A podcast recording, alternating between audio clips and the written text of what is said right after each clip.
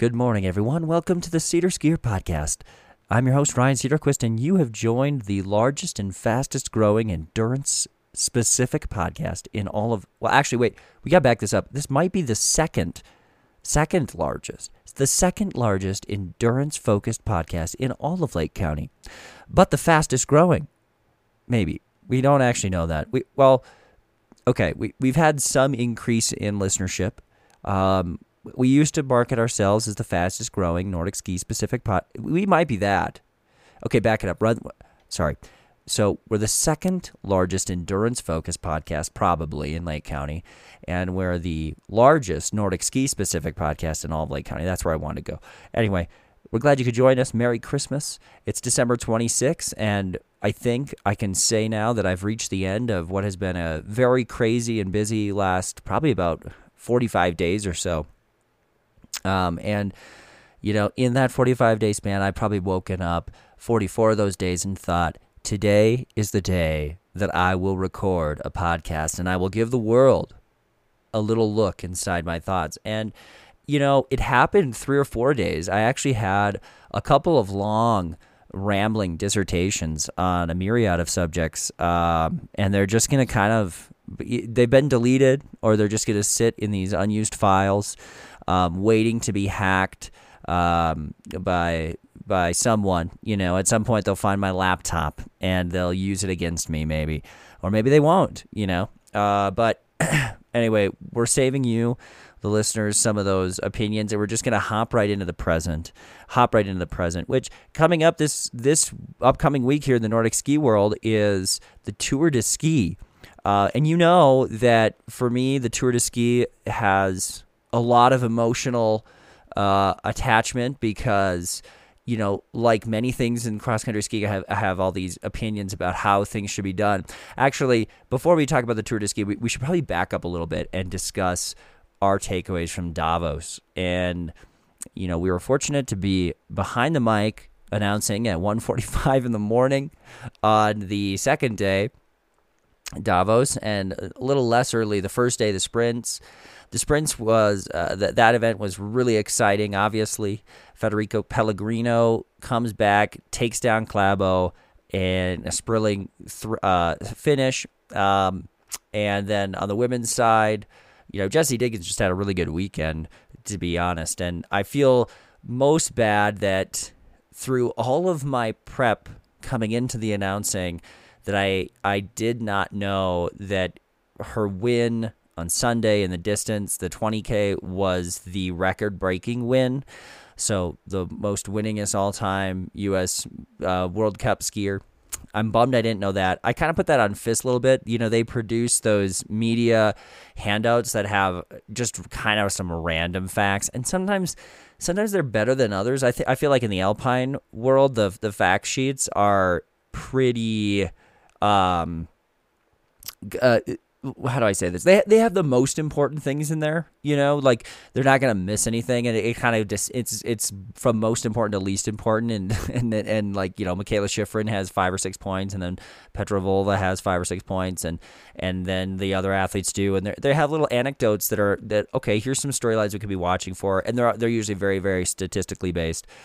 And in the cross country one, I've noticed that it just seems like they're they're telling like the seventh in line person like oh crap we got to get those cross country media guide things out. And you know sometimes they're they're not great and and it's eh, yeah you don't really know. Does, does this person really know cross country skiing? I feel like they just googled the sport chose three or four athletes and then found a few facts. Not not always. I mean there, there's definitely been some cases in there where they've found things that are important but i don't feel like they even take the, the most notable athletes sometimes, and then even when they do, sometimes they don't have the most important facts.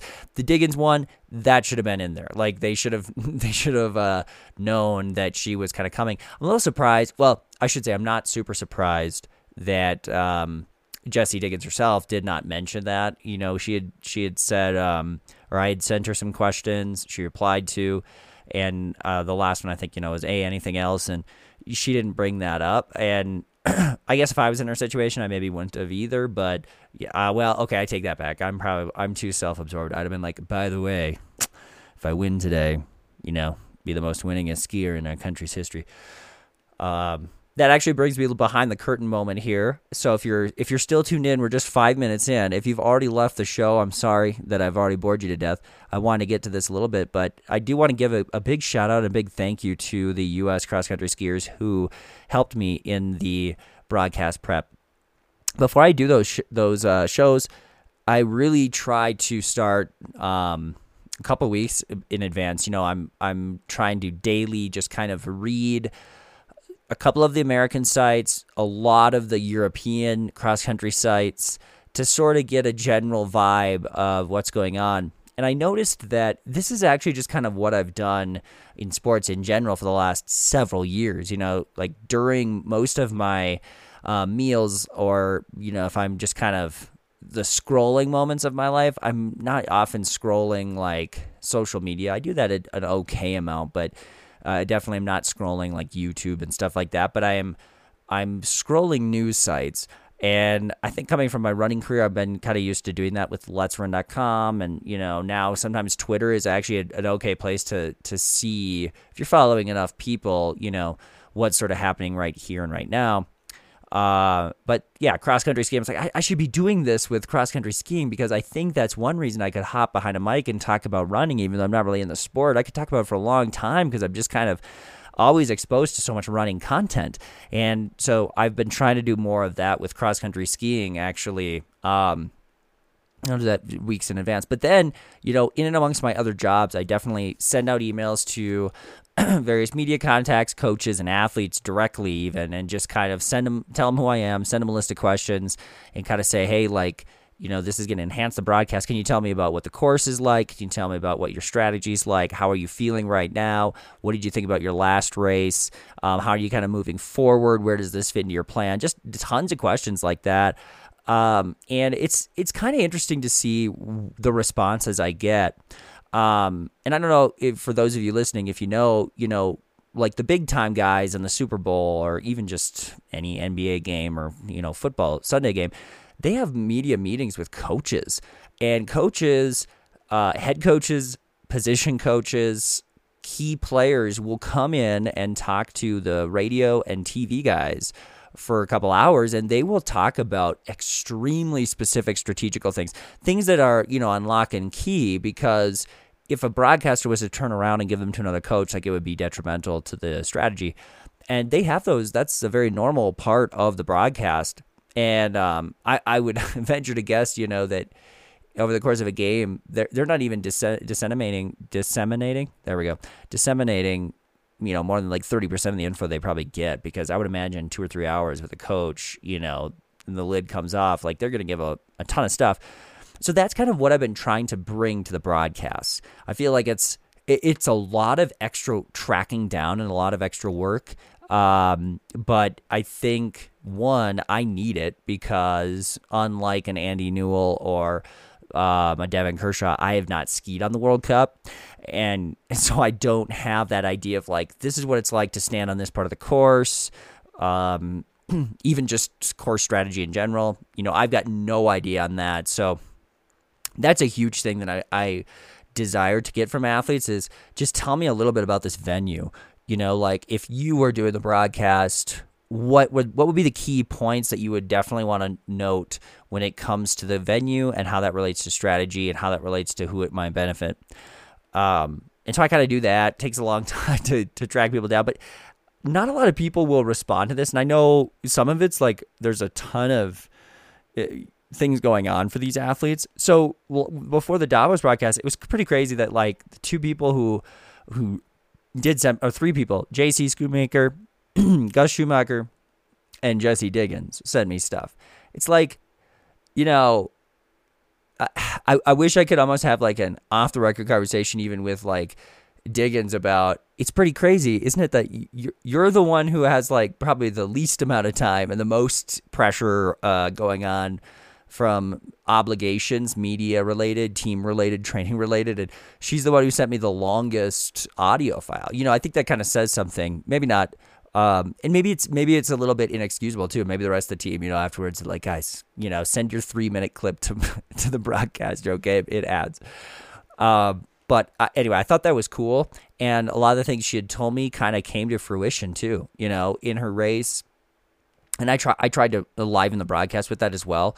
So I don't know if, if people noticed that or if you know I know some people have muted the broadcast. They th- they find me cringeworthy behind the mic. Um, okay, fine.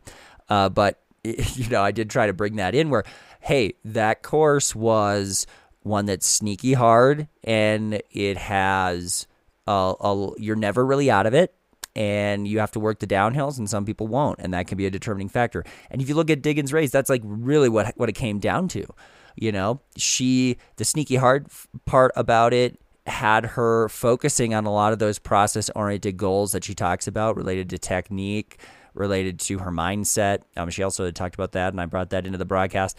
That sort of thing just suits a skier like her really well. Uh, of course, you know, she was in the lead or close to it as she was coming through the time checks. And then um, Ostberg started to pass her, but not by a lot. And, and when you came in that last one, I remember thinking, like, well, it kind of sucks that Davos has two camera angles that we're working with here. But, you know, by the way, they're going down a hill right now. So if Diggins um, is correct in saying what, you know, she meant about the downhills being a key section, you know, she might be making up time right now. And that's exactly what happened. Um, so kind of cool that sh- those things came around, and and really it was a it was a lucky thing with for me on the broadcast to have that work. Um, you know, as far as reflections on this this race too. Well, so first of all, so backing up, hey, thank you guys. If I don't know if this will get to you at all, but thank you athletes, thank you coaches when you are able to to send me stuff. It really makes a huge difference, and I think um, you know, especially when it comes to you know put if when you put yourself in the broadcaster's shoes or in the audience's shoes like what do they need to know about this venue specifically and and thinking about that? Because um, i think that's maybe one of the most important things. Like when you're watching the race you want to know the stakes and the storylines. And the broadcaster ought to be able to go and find out the stakes um, and they ought to be able to find out some of those storylines too, and and bring them to the table and know, hey, here's the key players. Here's what's been going on with them. Here's here's where we're at in this drama of 2022, 2023. Um, but you know, related with that is now we're in this venue, and you need to know that this is going to happen, and we should be looking for this, and we would expect this to happen. Um, and you know, being as candid as possible, kind of going into that mindset, coaches and athletes. If you do ever, if you're ever given that chance to do this, because I think it helps the sport. Be be be. You can be more open than normal because, um, you know, as far as strategy goes, this stuff isn't like we're not gonna like pass this along to Norwegian coaches. You know, like I'm still waiting. I think it'd be sweet if, uh, you know, somehow, some way, you know, the wax techs give me a wax report like, hey, this is what we used on the skis today. You know, that how cool would that be? Now, you know, maybe that they're then they're taking us really behind the scenes. Um, but man, for the viewers, it'd be an incredible product. Uh, this this maybe is a good time. So thank you, thank you, coaches, thank you, athletes, when you help out. I appreciate it. And next time behind I'm behind the mic, I'll I'll um, I'll be reaching out again.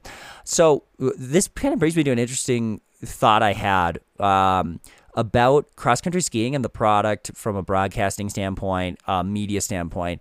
Something I think that is not equal with cross country skiing compared to some of the major sports.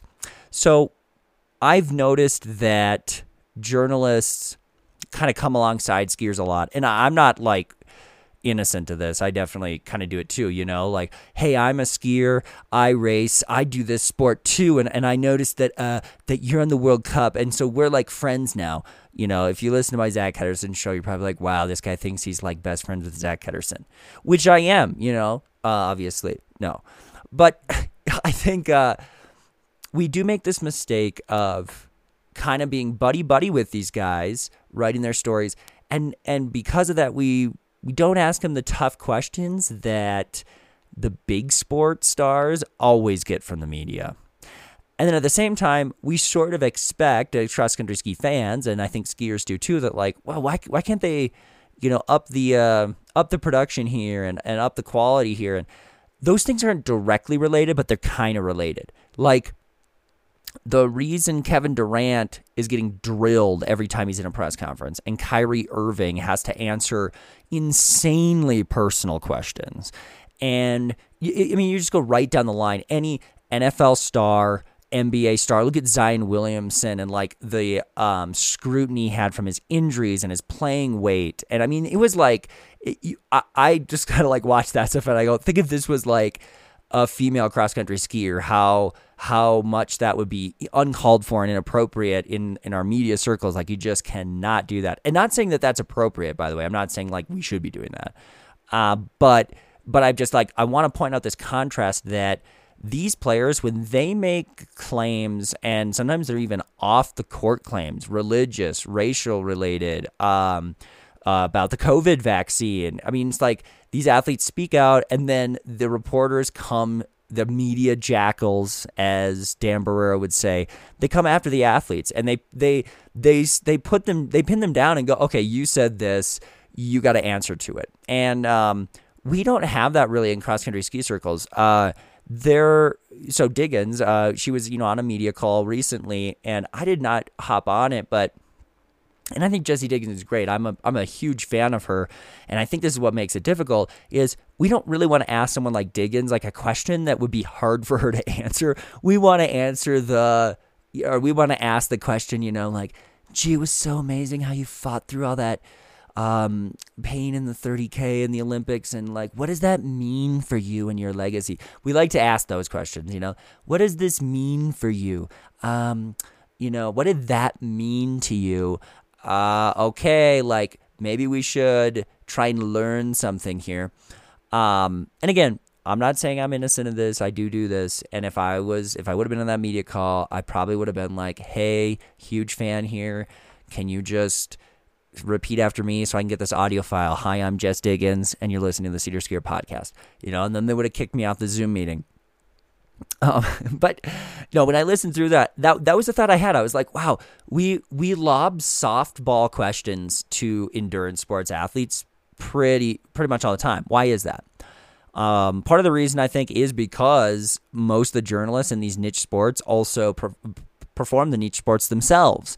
You know, like if you think about a lot of the people in that room, they either enjoy cross country skiing, they had a collegiate cross country ski career, they still race as a citizens racer in the masters division, like you know, they're doing all those things. They're they're still very highly connected to the sport. They're they they've coached before, whatever it is. And um, they feel that it's a fraternity. They want to be in that fraternity, and it makes no sense to like ruffle feathers within the family. And that that makes some sense too. Like Eh, you know, their jobs kind of depend on it as well. Like if you ask the one question that really ticks Johannes Klæbo off or Jess Diggins off, like, do you think that you're going to get another opportunity to um, sit down and have an interview with them and ri- then write your big New York Times piece or your big feature piece for Faster Skier or whatever?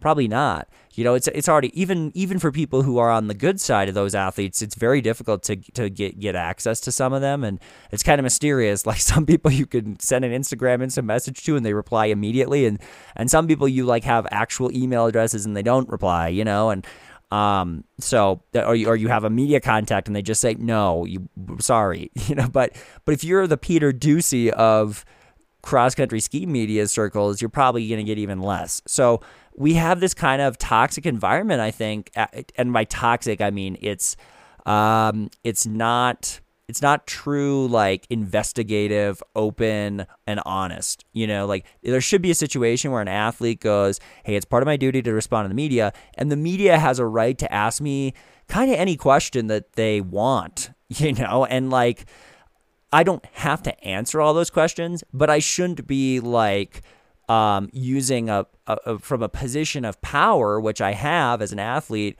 the ability to like just dictate all the narratives.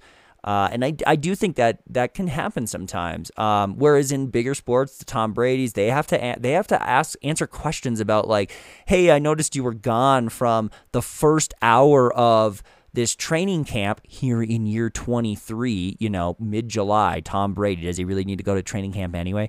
I noticed you were gone and, and, uh, it, you know, what's going on at your home? Like you're going through a divorce and your kids. It's like they're asking insanely personal questions, you know, to like literally the greatest, most successful team sport athlete in world history, you know, and, and, and and there are there there are viral moments because these people crack too. You know, like poor Brady. You got to you almost feel for the guy, like when he kind of responds to those people, like, "Hey, I got a lot going on in my life," you know. Um, and and and I I think you know what I'm what I'm asking for or what I'm kind of pointing out. It's hard because you know if I was in their shoes, would I want that? Not really.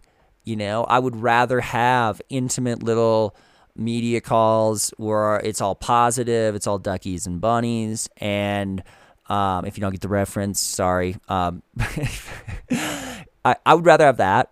And, and I'd rather, as a journalist, I do tend to try to like only write really positive stuff too. Like if I get, and I almost never get something where it's like, hey, look into this. This isn't seem so good for the community. Like I, I'm, I'll cover it when I need to, but but I definitely want to take an athlete, pump them up, be the local rah rah rah journalist for me.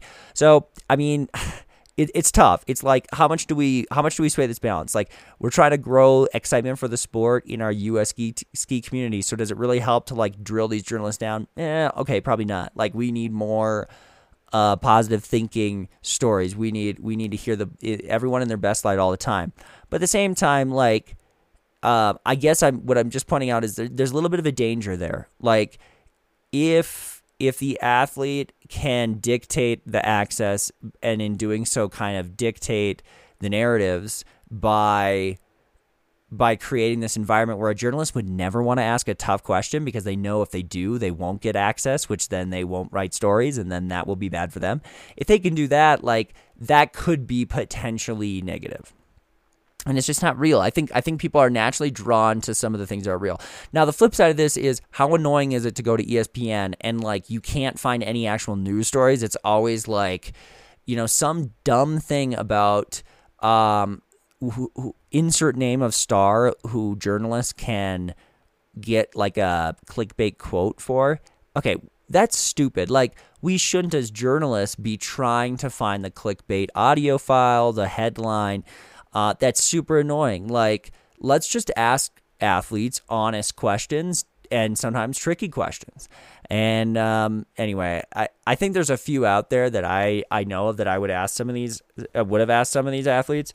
Um, you know, so I, sometimes we miss the boat. Sorry, a little bit long, rambling dissertation on that. Didn't expect to to go quite as long on that point, but but we did. So brought it up another thing, eh, now that we're kind of on this production um, idea, I don't know if you you listen to the Faster Skier podcast, the most recent one, and who was the guy they had on? Øystein Pedersen, I think, a Norwegian skier, which he apparently has a podcast too. I got to start listening to that. Like, I always love it when I get more content put in my face that like, oh, I could check that out. Um, so he's on the show. If they're talking a little bit about what do they need to do to fix the World Cup, um, and you know particularly this dominance in men's distance skiing. Um, and I, I had so first of all I was really excited listening to it. I thought it was a great show, and it was uh, I was listening to it on, the, on a ski and I was laughing. I always have to stop and laugh every uh, a few times when I'm listening to that show, and then also I I often often often need to like pull out a notebook and like write stuff down. Although I rarely carry you know, reporters' notebooks in my spandex. So I'm always kind of like trying to file away these these deep thoughts and then bring them back to my show. And it's not working so well. You know, when you try to file away those thoughts along with other things in your life, and then 40 days later, you're like, what was I thinking? Um, but this one is fairly fresh, so I think I can kind of respond to it a little bit. So the first thing and if you didn't listen to the show, sorry, I'll, I'll, catch you a little bit up to speed. Again, they were trying to they were discussing some ideas of like how do you how do you fix the sport a little bit. So trying to make it so we're not just seeing ten Norwegians come in in you know the top fifteen or or top ten even sometimes. Um, and what do we do there? Also, how do we fix kind of the quality, the production side of the sport? How do we just make, how do we save the sport in general so it, so it gets bigger and it grows and it becomes like biathlon, which apparently is the most amazing thing ever. I don't know. Whenever I when I watch biathlon, I am not like that intrigued. Sorry. So if you're out there and you're like, I'm a huge biathlon fan, what are you talking about? And and they do everything right. It's like I don't know, man. Like I'm not it's not that crazy fascinating. Now, the concept of it sounds kind of intriguing, but every time I watch a biathlon event, I'm not like sucked in. Uh, and so sorry, but I think I think they're both kind of niche sports. And honestly, biathlon is like it's like the nicheness of cross country skiing plus like a nerd factor kind of. And I love you biathletes, so I'm not saying that as like a demeaning way, but like let's be honest here, like when you think about now the history behind biathlon is so fascinating but like what we're doing now seems so far removed from that.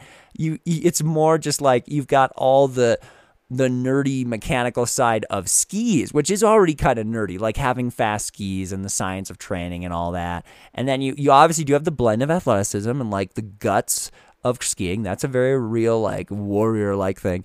Uh, but yeah, the you know target practice and guns and all these things. It's like I don't know. I kind of feel like those guys who live like out in Montana and actually do like wild elk hunting. They look at a biathlete, you know, some guy dressed in spandex shooting a rifle at a little target in a confined venue, and they'd be like so that's where we're at. Like I, you know, I don't know. Okay, let's let's focus. Rein it in. Here's here's the first thing I want to bring up. Norwegian dominance. It, they're not that dominant. That I know, like in the immediate context, they're very dominant.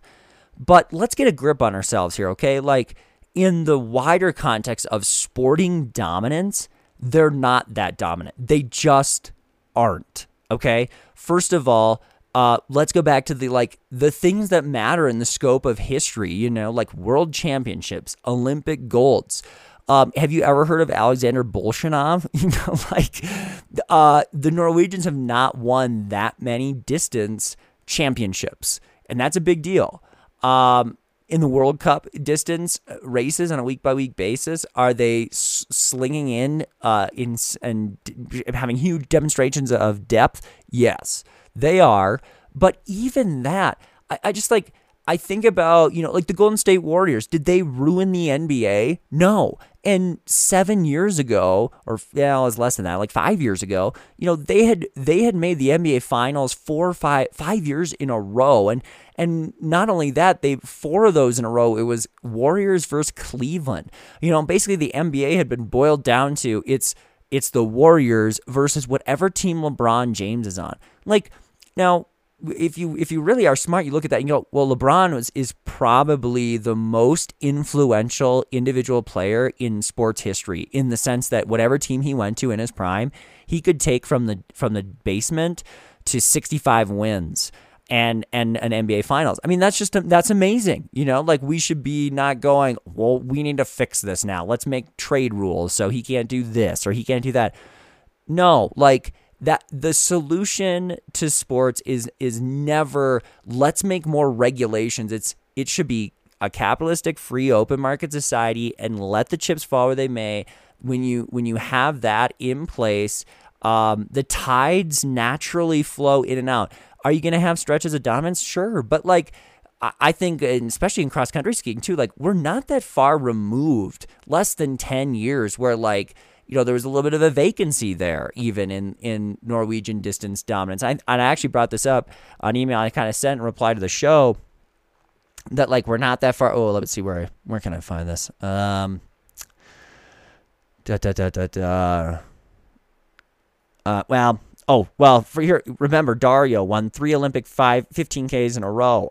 Now the last one was just four and a half years ago. You know, like uh, those those types of statistics I think need to be pointed out. Like I think it's a little bit too much of a Norwegian arrogance even that to say like hey look, we're winning so much. What can we do to help make things more fair? Like no, go away. We're going to come beat you fair and square. We'll come after you. We'll train harder. We'll get in that pack and make it rain. if you don't get that reference, sorry. It's one of our favorite audio clips. Um, and, and I think like it just uh, yeah, like that that part kind of grinds me a little bit. But but my point is the Norwegian distance dominance right now, the World Cup is nowhere near as dominant as many, many, many other examples in team sports in America, internationally. Look at Soviet pair skating. Just Google that. Like just Olympic after Olympic after Olympic gold medals, you know? Um, even like in the NFL, the Patriots were going to they went to you know 12 13 14 afc championship games. It's fine. Like we'll live through this you know? The yankees their dominance in the 20s and 30s and then again in the 50s and 60s and then again in the 90s and like they basically never you know like um it, it's just i think you gotta you gotta uh, now you can't make it so that it's unfair in a, in an other you know against people. Like if the norwegians have a distinct advantage that um, is not attainable by other nations maybe, maybe those things have to come down but but i do not like the idea of trying to add in rules that would deliberately hinder the Norwegians so that they come back to the pack. Because one, I think it's it's not clear how far away they are from the pack, and two, that's that's just not how you fix things. You fix things in an open market manner. If you don't, you're just strapping yourself up for someone else to gain that new system. Um, and, and, and then you got to add more rules and more rules. It, it's just, this is the same thing in economics too. It's like you you you need to be very careful as you put barriers around. Otherwise, you you just you end up having everyone be equally miserable. You know. Um. So, but so that's that's my first point on that reaction of like fixing skiing. How dominant the Norwegians. Hey, let's just take a let's take a, a time check here and looking at the immediate the immediate stars here on the Norwegian side too. Like uh, Holund's getting near the end of his time. Kruger is sort of at the end of his prime. Like, who knows? Maybe he'll have a good twilight. Maybe he won't. Like, he's definitely very good now. Uh, so is Holland. Um, they, they got a lot of old people, like Sjur Røthe, too. Like, he did. A, he had a great race. Didrik Tønseth, Like, a lot of these guys are are uh, the veterans. They're veterans. You know, like let's see what happens once they filter out. Let's see how these Americans end up developing. Um, and let's see if Sweden has some some people who could be really good. Uh, I think we have to kind of wait and see what we have. The, of course, the Russians too. Like, I, I think it's kind of, you know, when people go, well, it's just Russia versus Norway, and that's uninteresting. That's not uninteresting. You know that that's cool. That's two titans, the two best. Like, it's what's boring is when the Russians aren't there because now if Schumacher gets fourth or fifth or something like that happens, you're going, well, let's see, let's add in the the Russian asterisk. You know, he might have been 11th. We don't even know. Um, that's the stuff that hurts the sport. Like we want to see the best battle the best, and sometimes the excitement factor of coming to watch a race is there's there's two guys who are way above the rest. And so we're excited to see which of them comes out on top, Klæbo or Bolshunov. Um, and we're also excited to see an upset. Like the thing that made Pellegrino's race so amazing and so exciting was that Klæbo's won 22 of his last 24 sprints. And he's the greatest that there ever was. So when you see someone take him down, that's pretty dang sweet.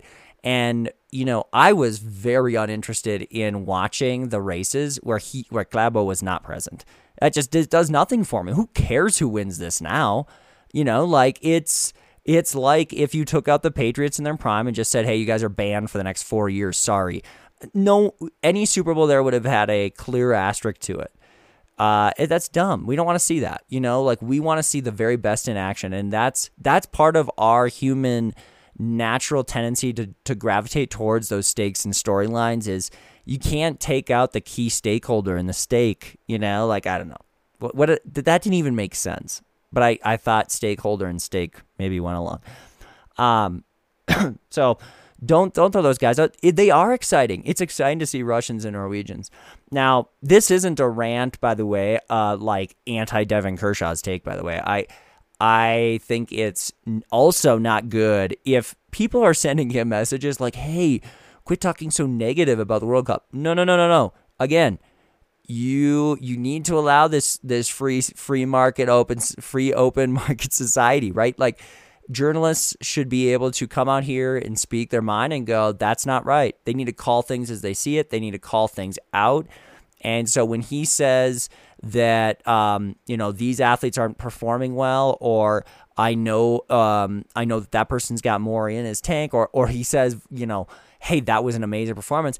Him being honest is what draws people to a show for one, and it also draws the sport forward. It it pushes people, it pushes the fans, and it's because of the honesty. Like we we are gonna we're gonna catch it the second it's if you start becoming a the cross country version of a Pohlad pro- pocket protector, and you're just kind of the Pohlads own the Minnesota Twins, so you know there's some journalists who they don't care about the Pohlads being really stingy in their pockets and not signing free agents because they know fans are just going to come to sit at Target Field regardless of the product on the field.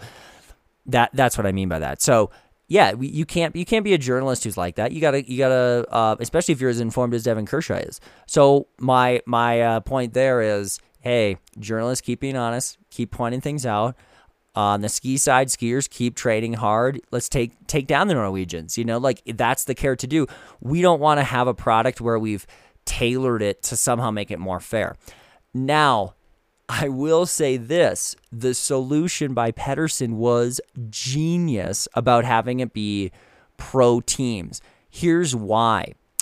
Um, and first of all, that idea was on one of my shows. I think I even brought that up on a show that got published, but if I didn't, I know I have like a recording somewhere of me talking like, dude, we should just have like pro ski teams, right? This is probably not a novel idea, but I think it's kind of interesting how I in the last month brought this up, and then it's on the actual ski podcast that people listen to with like thousands of viewers versus, versus this one that has like 30.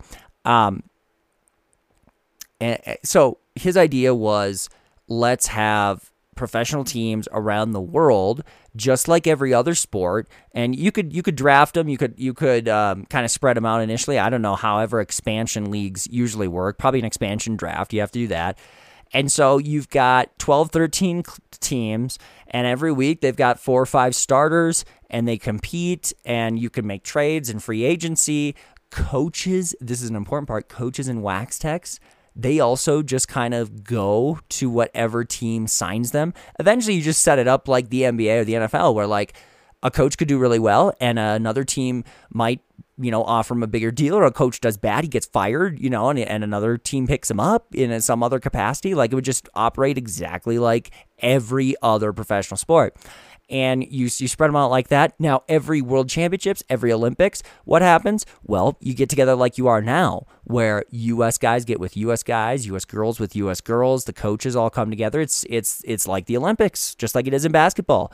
Team USA, you know, Team Norway, and and um, what you would see is like first of all a natural way if there if there is one of of trying to spread out the gift to God's green earth that the Norwegians are you know, from an athlete perspective, now they're not all together. And it doesn't, well, even if there's eight Norwegians in the top 10, people are noticing that because the real stake in the ground is that, oh, the, the Park City Pioneers athlete, Johannes Klæbo, was first and you know this the Minneapolis uh, Miracle athlete Didrik Tønseth was fourth. You know, like you'd be keeping track of it in a totally different capacity. You wouldn't be paying attention to that other side. Um, and and not only that, if you spread out those Norwegians, now those Norwegians spread across the globe are in a competitive, incentivized environment, helping out their teammates from other countries you know, if Klæbo's in Park City on the Park City Pioneers team and his teammates are Ben Ogden and um, Joe Bag of Donuts from, you know, Germany, uh, and he's got some other veteran on the team from Switzerland, and maybe he, maybe they lucked out. They got a great draft. They also have Chanavat, and you know, that's that's the primo team, the, the prima donna team to be on. Anyway, you know, Klæbo and Klæbo's giving them secrets. He's giving them technique help. Like they're all training together in an environment that's lifting up athletes from other countries. Uh, and then from a coaching and wax text perspective, all of a sudden we'll really find out just how good some of these athletes are and just how reliant they were on the the knowledge and ability of making fast skis that might actually be one of the most important aspects um, advantages for some countries because those those people become pretty big. You know, like they're going to be signed on as staff for all those pro teams, just like any other staff member would in any other league. So maybe Klæbo's Wax Tech ends up with him, but maybe he doesn't. You know, like that's up to the Park City budget to like go, yeah, how, how much can we allocate for this? How much can we allocate for that? Again, open market, free market. You got to make these decisions and let competition uh, rule the roost, so to speak. uh, it would it would be fantastic from that standpoint. So so it so his idea, Patterson. They didn't really talk about this, but his idea solves the whole Norwegians are ahead of us problem. If there is that problem, it solves it. It also brings and lifts up. It does so by lifting up all the countries in a natural way in a competitive sphere, uh, open market society. The other thing it does is it enhances the product. It fi- it fixes that the cross country, the FIS show is kind of a crap show. Production's not good. There's not enough money. Fans aren't interested. Why does it fix that?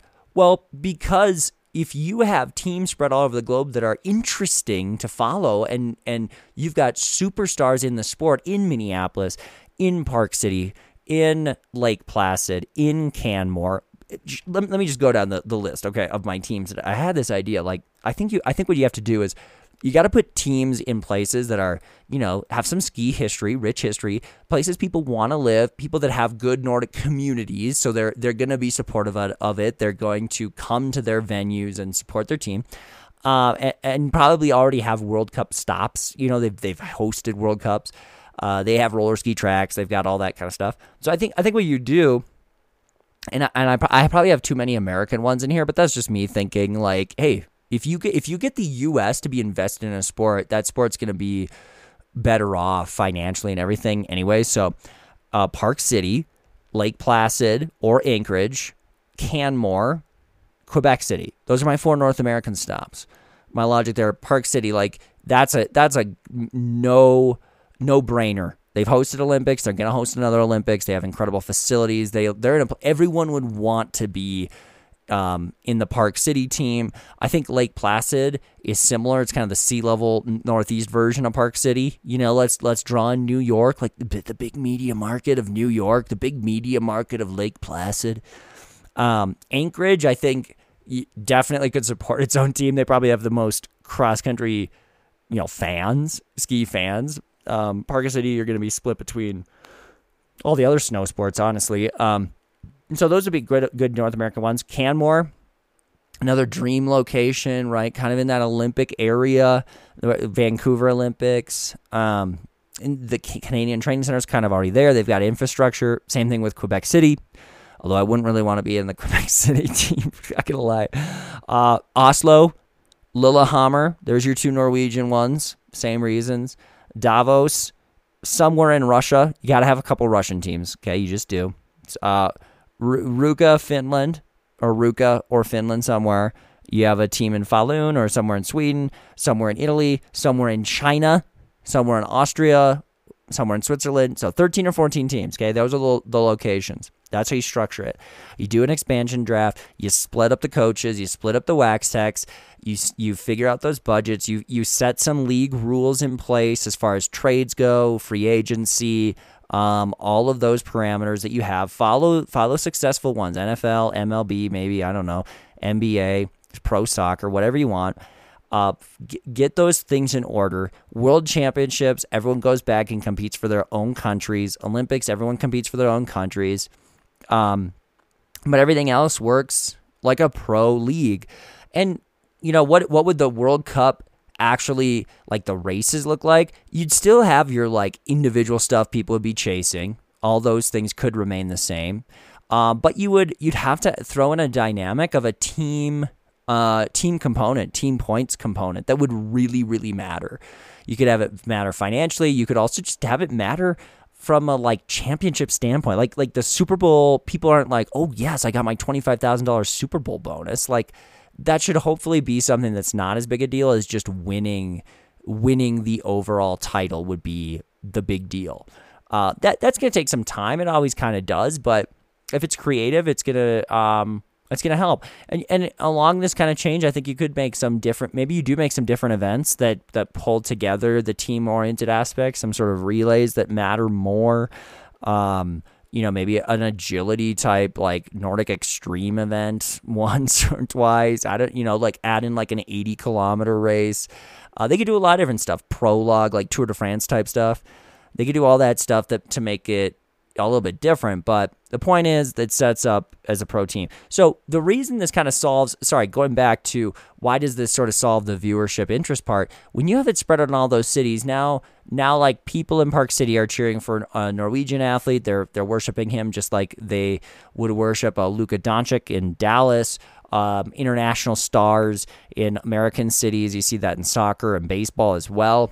People will get into it if the team is good and it has a good um, an interesting format to follow, give it some time, people will get into it. Also, those people just being in the community. I mean, the, the accessibility of cross country skiing at first is going to make that kind of fascinating. Like, oh my gosh, these athletes like live in Minneapolis, or why didn't I have Minneapolis down?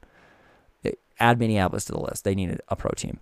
Uh, they're going to be in those places. It's going to be, be kind of interesting. They'd be like, you know, if you're a basketball team, you don't get the you, you you rarely would be like walking to the gym and all of a sudden you see like the Minnesota Timberwolves coming out of the gym, but in cross country skiing, it would be kind of like that. Like here we are at Theodore Wirth training, and oh, I just saw Zak Ketterson, you know, finish his workout, and that's pretty sweet. He's like a pro skier. Um, oh, before I uh, talk about the product, the other thing that would be fascinating here, and this would be kind of a bummer if you've currently lived a World Cup career as an American or Canadian, because as, as hard as it is, it's a very hard life. It's also kind of a, a fun adventure life too. I think I think most of those athletes would admit like it's kind of a cool stage of life where you're you packing up, you're going over to Europe, you're hanging with your buddies, you to ski the best places in the world, you're competing on the top stage, but you're you're training and racing and doing a sport that you love in the in the prettiest places possible to do it. And that's pretty cool. You know, and then you grow closer to your American teammates and your coaches and it's a family that would be taken away in this format because now you have to be, you know, if a team has maybe a, a 12 roster team, like the top five are competing every week, you know, so it's going to be tough to make the cut, so to speak. Um, and and this is the reality in the NFL rosters, right? The the summer training camps, like making those cuts is a big deal, and it's survival of the fittest. And even on an NBA roster, a 12 man roster, like there's a lot of people who don't see playing time or they get three minutes of playing time. And this would force the issue for for countries like the US to get really serious. Like all of a sudden, being a World Cup skier in America or Canada, if you that that would be a bigger accomplishment because theoretically it's going to be harder to find your place on a start line as an American compared to what it is now, uh, which is kind of crazy to think about, but it, it ha- it's the truth. Like if you are now competing against, you know, for a top five spot on the Park City team, you know, or you're trying to get drafted by the team in Lake Placid, uh, you know, coming out of college, like that team is going to have to go, hmm, is that athlete good enough to break into our top five, break into our top 12? Hmm, I don't know. We've got three Norwegians, this really good German, this really good Swiss athlete. Like, I don't think it's going to happen. We're not going to draft you. You know, we're going to draft that other Norwegian kid. And, and like, I think it, it would be like soccer was at first too, where like no one's signing up any U.S. soccer players, right? They are they're going over to Europe. They're they're going to Brazil. They're going to these places that are soccer rich countries. Now, is that still true? Not as much. There's a lot more American men who are playing in the Premier League and playing in some of those big leagues. So it's possible to grow, but it would immediately have the effect of like, I think some of the athletes that we love uh, and are following closely, but haven't really made that World Cup breakthrough, they might not be um, a starter, you know, and that that would be hard. I'm I think that would be like something as a fan I go, oh man, like I really like that athlete, they were a World Cup athlete. They were getting World Cup starts. Now they're just like off, you know. But hey, that's that's competition at work. Like now that next generation coming up is going to go, oh, it's not good enough to just be a U.S. junior champion, and that's my ticket. Um, in the inside track to being on the World Cup in a few years. Sorry, that's not going to be good enough. Like, you have to know that if you want to make it to the World Cup, you have to be the best in the world. Like, you have to be better than those other guys, too, those other girls, too. So uh, that's sorry, those other women too. By the way, I don't know if people are aware that like you know girls. That's like an AP style thing for um, under 18, I think. Like that's at least what I've been told. Um, in my my writing, I can't say like high school women, high school girls. Okay, where are we? what a great little tail end of that rant. So production. I think when you start to have this point Pedersen brought up is when you start to have um, teams that are competitive, you're going to find those major donors who are interested in investing in a product because they see the return. You know, Klæbo's in Park City. Yeah, like I'm I'm going to pour some money into that because he's the biggest star in the world. He's in the biggest country, you know, the richest country in the world and uh, you know, I'm going to throw this money behind it, but you guys better go win the championship now. Uh, it it will be like V's Ski Classics, and then eventually it could grow to being like pro soccer. I mean, th- there's there's potential there. I think in like the investors coming alongside in a free market situation and seeing where dollar signs right now. Like, what's the incentive for them to to donate to a national team that's like, you know, a nonprofit basically? Like that's that doesn't work. You know, now it works if you got a big, great ski fan guy who just has a ton of money and doesn't know what to do with. But yeah, if you want a business model, you got to follow some of these other leagues. So they go that way. Now you've got you're already set up in venues that can hold fans. So you can have the World Cup now instead of traveling to like four different spots over in Central Europe, have them come to each of the home teams' venues. That's their home meet. They get to have a home meet. Okay. So you got to fly yourself over here. You know, it's not just one way. Everyone's kind of moving around the same equally equalness. And and you could set up the schedule to still be environmentally friendly and like have a European stint and have the North American side of the calendar. You could do all that stuff.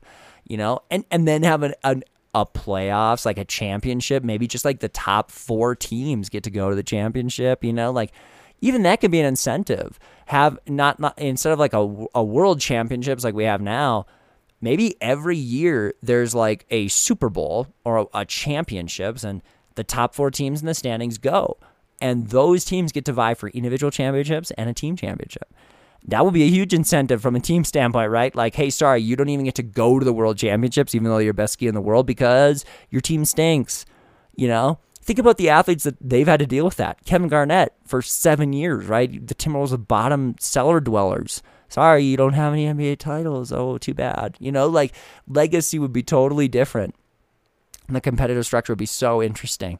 Um, but as soon as you start getting those big donors coming in, now they can enhance the fan experience, they can enhance the TV product, and then it just kind of spirals from there. I mean, I think that idea is a brilliant uh, solution in so many ways, and it you can you can still hold on to so many of the traditions, especially the Olympic tradition. Like you don't have to get rid of that at all. That stays the exact same. You can have some ingenuity in the events, but you can keep some of the same events. Um, it it definitely in a natural competitive uh, incentive driven fashion spreads out some of the best talents from Scandinavian countries, some of the best coaching and athletic talents, uh, and it does so in a way that lifts everyone else up and and definitely cultivates excitement in the sport. So, hey, big big time solution there. I think I I love the idea. I just want to expound upon it a little bit here on this segment and um, kind of go from there. So, it coming near to you, the Minneapolis. What would the Minneapolis team be? Hmm. The Minneapolis the Minnesota Viking. Now, we could probably play some sort of Norwegian thing with the Minneapolis, Minnesota thing. I don't know. If you've got some ideas too, like I'd be interested to see what what sort of what cities am I missing there that like would have to have a team, you know, that have the infrastructure, that have the fan base.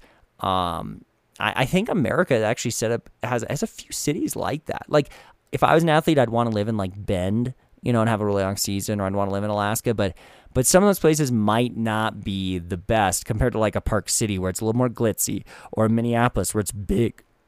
You know, that, that stuff matters too when you're thinking about big time growing the sport, uh, money, TVs, TV cameras, that's that kind of stuff.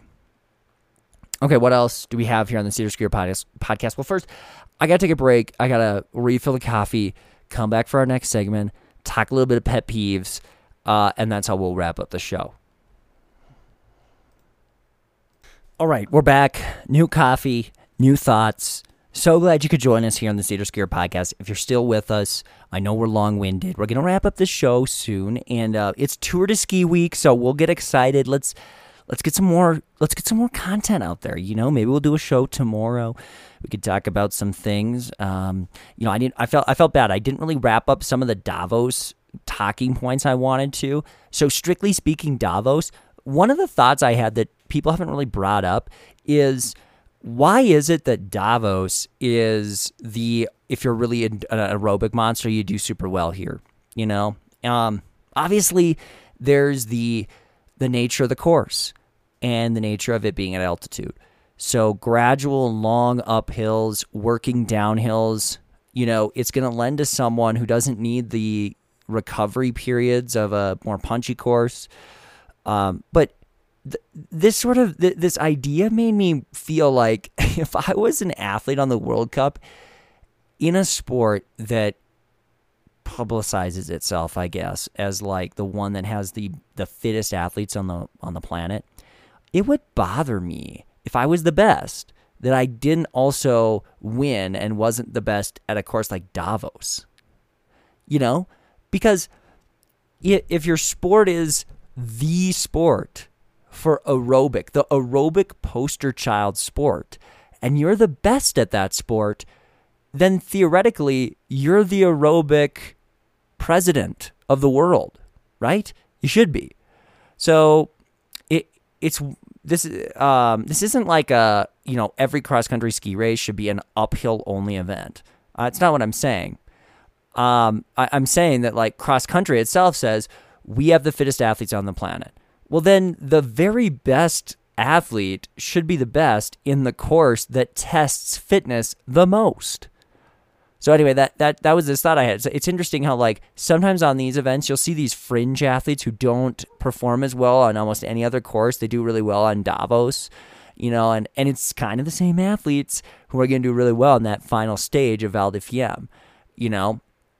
Now, what makes me happy is when you see like the best athletes also, you know, they might win that final climb or they're second or fifth or whatever. Or, you know, here in Davos, we had Klæbo still was uh, had a pretty decent race in that 20K, especially considering he's kind of maybe under the weather. You know, he's like trying to sort of just. Um, come back from that. I'm, I'm assuming like that, that's not a bad showing. He it wasn't like he was 40th, you know. Um, but cross country seems to kind of be a sport like that. And I, I just find that fascinating, you know? Like, we on the show we always sort of compare things to running. We bring it back to that kind of baseline sport, and I know they're not the same sport at all. But isn't it interesting how like the track is that true equalizer in terms of like if you're the fastest here, you know, every everyone's kind of um, everyone's kind of doing the same thing. There's not like a, oh, this is a sprinter friendly course, or this course is going to be really friendly for descenders or climbers or the aerobic grinders or whatever. Um, on the track, it's all it's all kind of the same, and I think that that is part of the reason why you tend to see like the same morphotype athletes on the in track at, an elite level, you know. And and I'm not saying like that's how everything should be, you know. That that's that's a unique thing to track, uh, but you know the fittest athlete on the track is going to win that race unless something goes wrong. And and now there's yeah, there's some tacticalness about it too, but like bottom line, if you're the fastest, you can be the fastest and it's on you if you don't win. You know, the 400 meter hurdles, it's it's all the same no matter where you are, and Sydney McLaughlin's going to win every single time. But in cross country, you know, there's all this variation. Like some people do really well on a course that's really flat, or if there's a long climb, or like Davos, it, it brings out different types of athletes.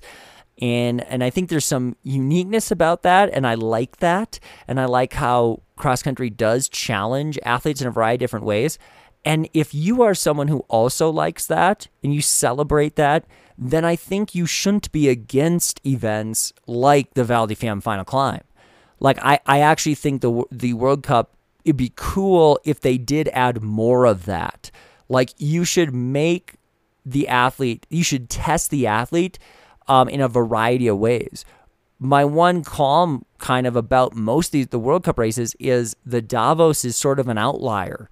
Oh yeah, here's a course with this long grinding climb and a working downhill. So basically if you're in good shape, you're going to do well here. Like, come on, that's stupid. Everyone should be in really good shape, first of all. So, again, that, it would bother me. Like, if I was someone who was winning every World Cup race and then I got, went to Davos and posted like a 30th or even a 10th, I'd be like, all right, what's the deal here? If I'm the best in the sport that's the most, you know, aerobically demanding sport, I should be the best kind of almost everywhere.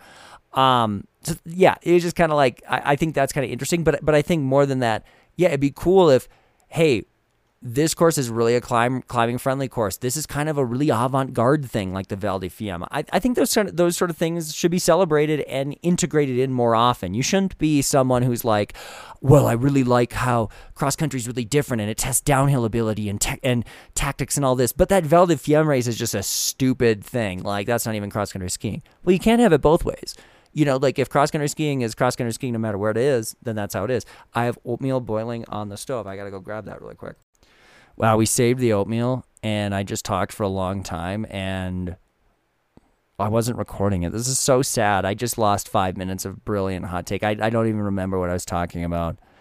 Oh, sad. Well, I was I, I, I was wrapping up my thought on Davos and cross country skiing and how different it is, I guess. So that was that was basically I can give you the summary there. Um, but you got it there. I mean, cross country is a unique sport. You know, like it's it's I'm not here to say that every sport should be like running and running is it is unique in that it kind of is a more it exposes you tr- in a true aerobic sense um, but not not running doesn't even do that completely you know like uphill only running kind of exposes your aerobic side but it doesn't it doesn't show who's the fastest you know, biomechanic efficiency is huge, flexibility, pliability, your your stride economy, those things are all part of running fast as well. And yeah, you could say maybe it's the most natural thing like let's go race to that fence post barefoot, ready, set, go. That that's the essence of racing, you know, and, and that's kind of unique to running. When you get rid of all the equipment, you get rid of everything and you just go race me to there. Um, but I guess my main point here in bringing this all up is like we, you shouldn't be a person who's like a true cross country course is X. Because for some people, true cross country is plodding across a flat field in like seven inches of powder and hopping over fence posts. That's the, that's the essence of cross country. It's like the 1880s version. Uh, and some people they they think cross country needs to be technical. It has to be technically demanding through the woods. Some people think it needs to have hills that are ma- at max two minutes high, and there's there's plenty of downhill recovery sections. Uh, some people are uh, you know think a true cross country course has to just really hurt, and it means it needs a long sustained climb. So there's a lot of different uh, you know things about the sport, and I think that's that's more my my, my two complaints are you can't be someone who says, you know, cross country is variation. That's what it is. Sorry. And then on, on the other side of your mouth say, well, that's not a real cross country course. Like, cause, cause really like who's the standard? Um, and, and then, you know, you also can't, I guess, or, or, you know, my one complaint would be, or my one thought is, it's sort of interesting how some athletes are just okay being involved in the sport that they say is the most aerobic, demanding sport, but then not excelling in the in the types of courses that expose that one particular component. So I think that's getting interesting. Um, anyway, we'll talk more ski specific stuff maybe later this week if we get another show in before the tour de ski and get kind of excited about it or maybe wrap up the first couple of days of action. I don't know. We'll do something. But my last thing I got to just unwind on are some pet peeves feeling. Pet peeves. Like are you feeling the like when you go to the grocery store that food is just way more expensive now? You know, uh, going over here to Safeway in Leadville, like the almond milk, you can buy a thing of almond milk for four ninety nine. Like the name brand almond milk was four ninety nine. There's like an off brand one that's three dollars and twenty nine cents, and then over at Walmart it's like two thirty six. Like what has happened to our world? You know, so I go there to get some almond milk, and I have, you know, like I have to take out a second loan basically, which slows me way down as I'm checking out. And here's the second thing like, this whole experience for me the other the other night when I'm going to the grocery store, I was just like so mad at our world. You know, first of all, everything is so expensive, it just ticks me off. Like I couldn't even it was expensive to the point where I was like not buying stuff that I absolutely wanted and probably should buy, you know, like nutritionally rich foods that's just crazy. I can't believe I now live in a country where that that is sometimes the case. Like like I'm making weird decisions like that.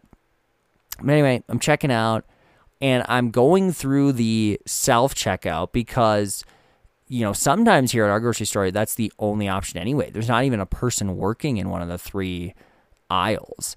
But you know, if you go if you've been to Walmart too, like they'll have like 20 aisles and one of them will be staffed or two of them are staffed. So your choices are wait in line for half an hour and have someone check you out.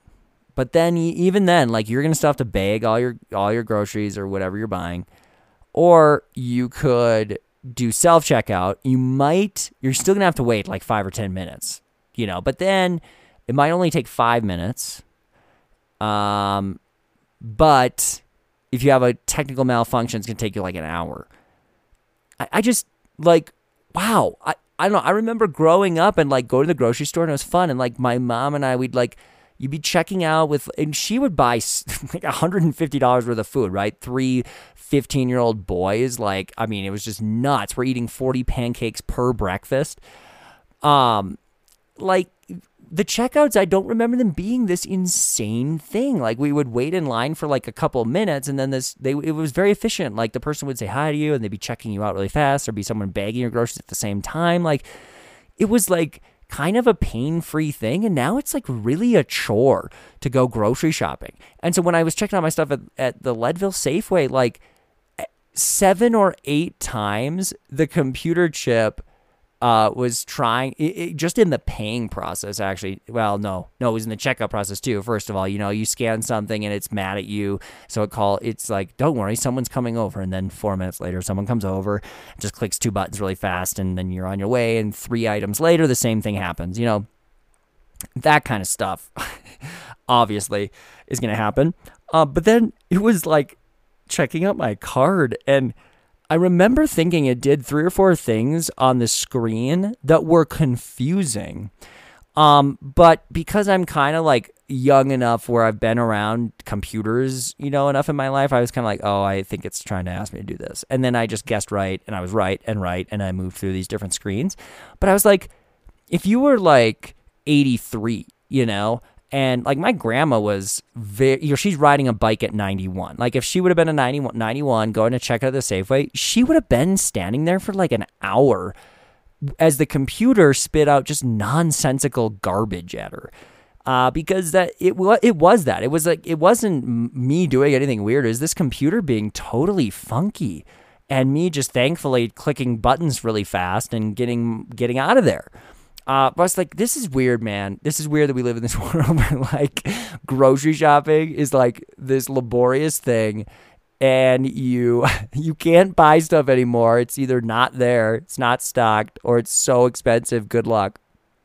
Yeah, I mean, the cereal prices here too. Like I think I'm gonna have to go off cereal. Like this is bad. It counts for like three thousand of my daily calories. I know what you're thinking. Like that's weird that you even eat three thousand calories a day, but it's probably more like five thousand. But like three of those thousand are you know cereal. So what am I gonna do here? Uh, that's not good. Coffee, right? Coffee is like becoming. You can't even buy that. I need a sip. Oh gosh, just spilled it all over. Oh my word. Mm. Fail. Anyway, that was pet peeve number one. Pet peeve number two, a little more Nordic ski related here.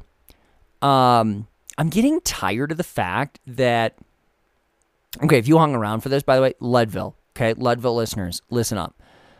I know, I know, I'm preaching to the choir here. We're really missing the boat here on like maximizing what we could have in cross country skiing here. Um, general listeners, here's my here's my pet peeve I want to bring up.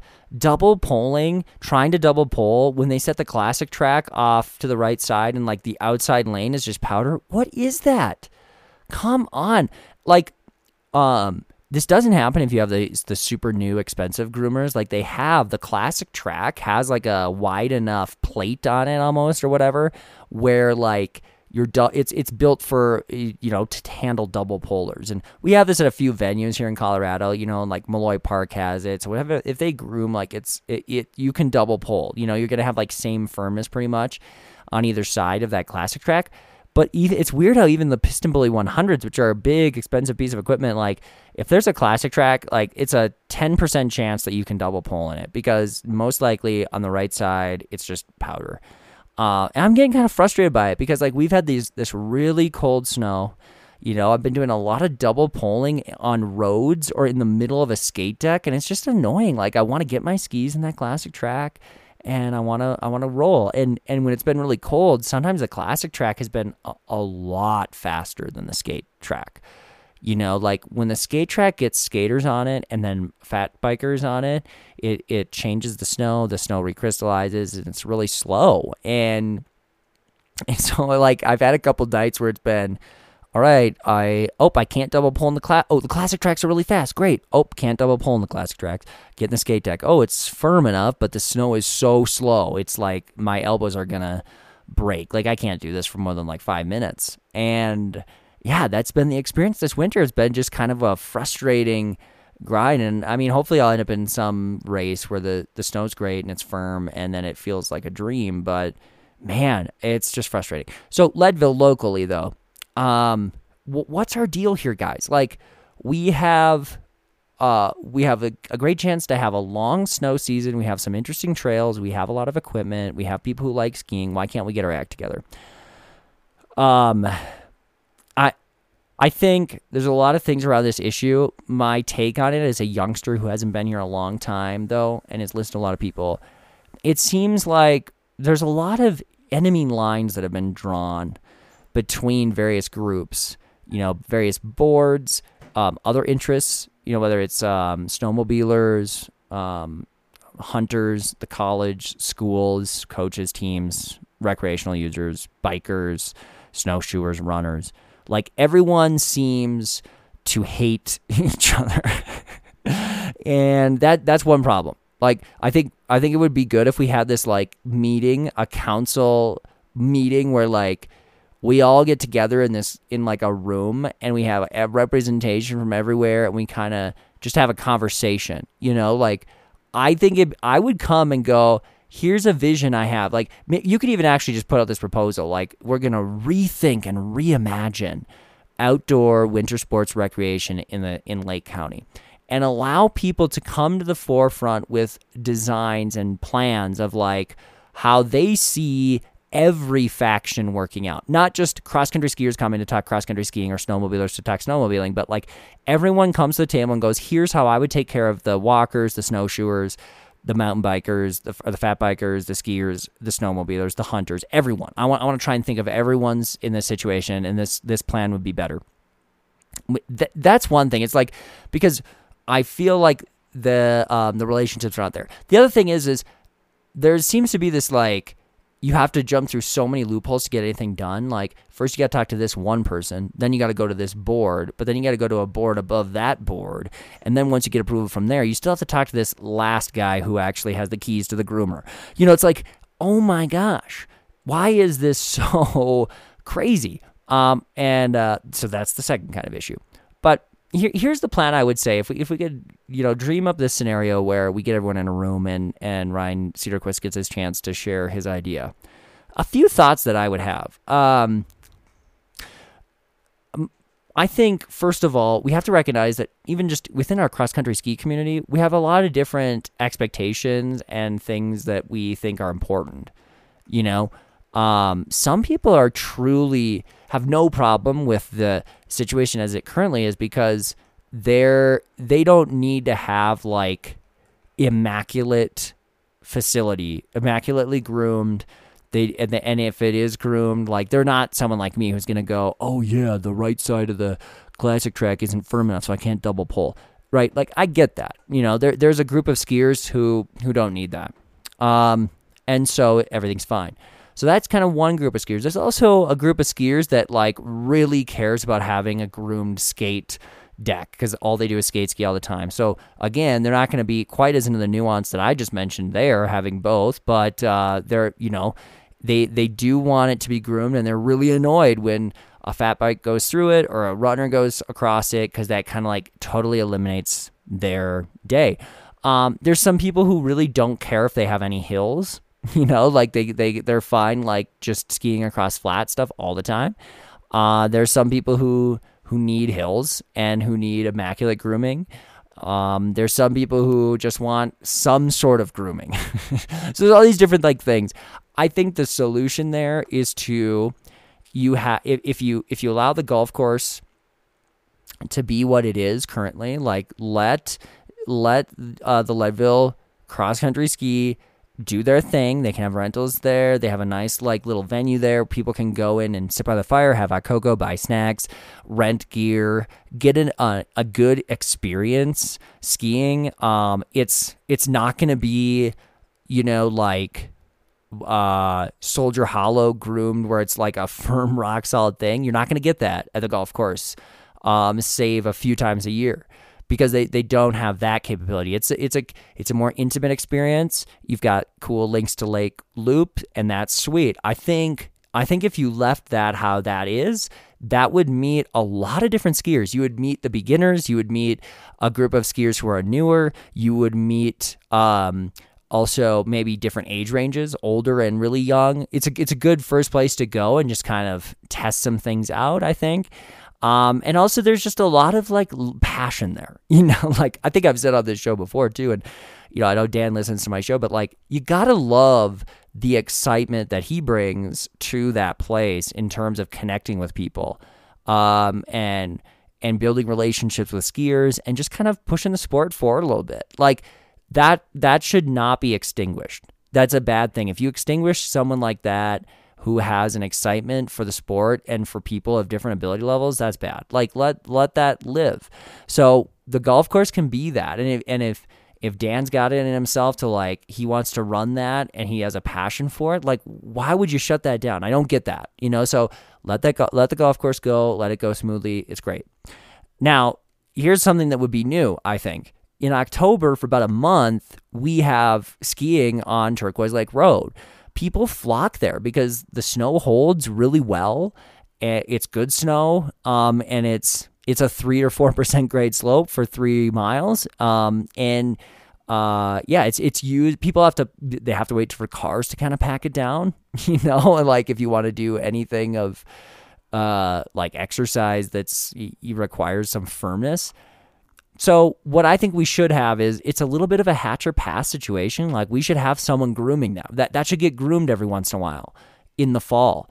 Um, you know, like it, you wouldn't have to be crazy about it, but I think it would make the most sense to just since the snowmobile club grooms Turquoise Lake Road all year, you know, in October or in May, have them well, no, in October when that first snow kind of comes, load up the PistenBully and drive it three miles over to Abe Lee, park it there, and every time there's a, a reasonable size snow, he takes it out, he grooms it, and and that road is huge. Like make one pass up that's skate only, and make one pass down that's double classic track. You could literally do that. Like you'd you could just have a massive swath go all the way up to the entrance to Hagerman Road. You don't have to groom Hagerman Road. That's fine. Leave that for the people who want to have a more old school cross country classic kick and glide experience, you know? And this it wouldn't be super expensive. It wouldn't be super long. It would be from the first October snow, which sometimes doesn't even happen in October. Sometimes you're talking like November 10th. Um, and and if if the first snow doesn't come till November 17th, you don't move the groomer over there really. You know, you probably just leave it and sorry, guys, we don't have fall skiing. But if it snows October 15th or 20th, you could be grooming from October 20th until Thanksgiving. And then after Thanksgiving, I know like the hunting regulations kind of change. Uh, they close off the road. That's fine. Okay, we got a great month of skiing on groomed trails. We love it. We love you you know? And that's the groomer you got to bring over there though. You got to have a big time groomer if you're going to do it. Like nothing chintzy. Let's bring something over there and, and, be real about it you know? And and attract some people. Attract sscv attract some of these ski clubs. Like they would come there if they knew it was something that was really worth coming to.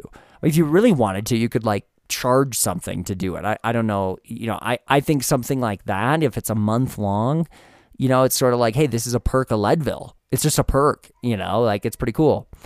Um, now, Mineral Belt. This is the one that's the most bizarre, you know, like we had a great situation where they were grooming Tuesday and Saturdays with this uh, with a really good groomer. So when it was groomed, you could it was like insanely good. The problem was is, you know, they groom it on a schedule. So if it if it snows the next day, you know, now it's like, well, what did they do? Why, why didn't they just wait until after that snowstorm? You know, they can't, right? They're on a schedule.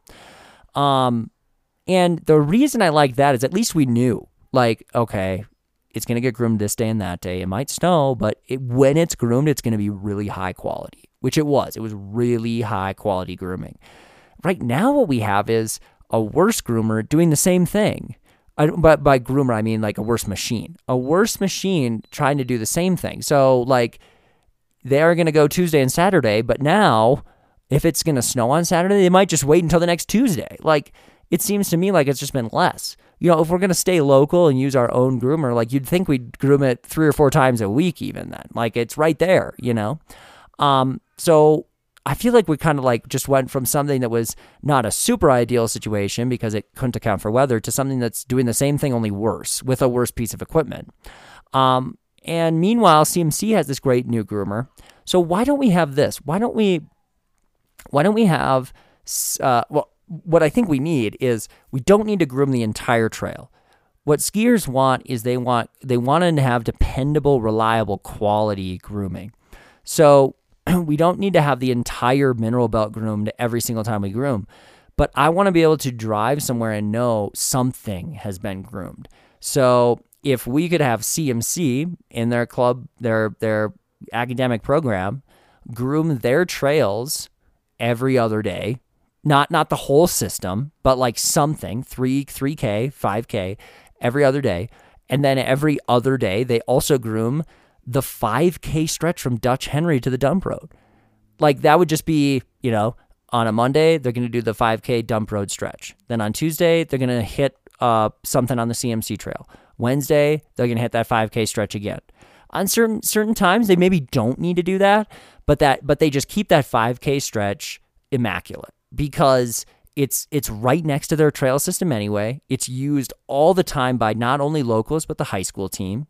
Um, so it's like it's a seamless return route. Even it's just it's it's right there. It makes sense. And then maybe once every two weeks, you know, you do the entire mineral belt and mix it up a little bit. Sometimes have it just be only skate. Sometimes do a double classic track. But like, you know, you could actually like make it kind of different.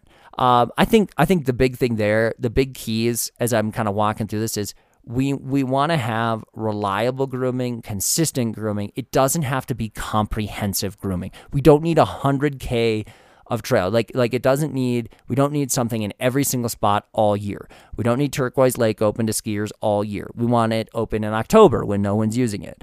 We want it uh, maybe one day a year where you tell us, hey, we're gonna groom it at 8 a.m. If you want to ski Turquoise Lake, here here we go.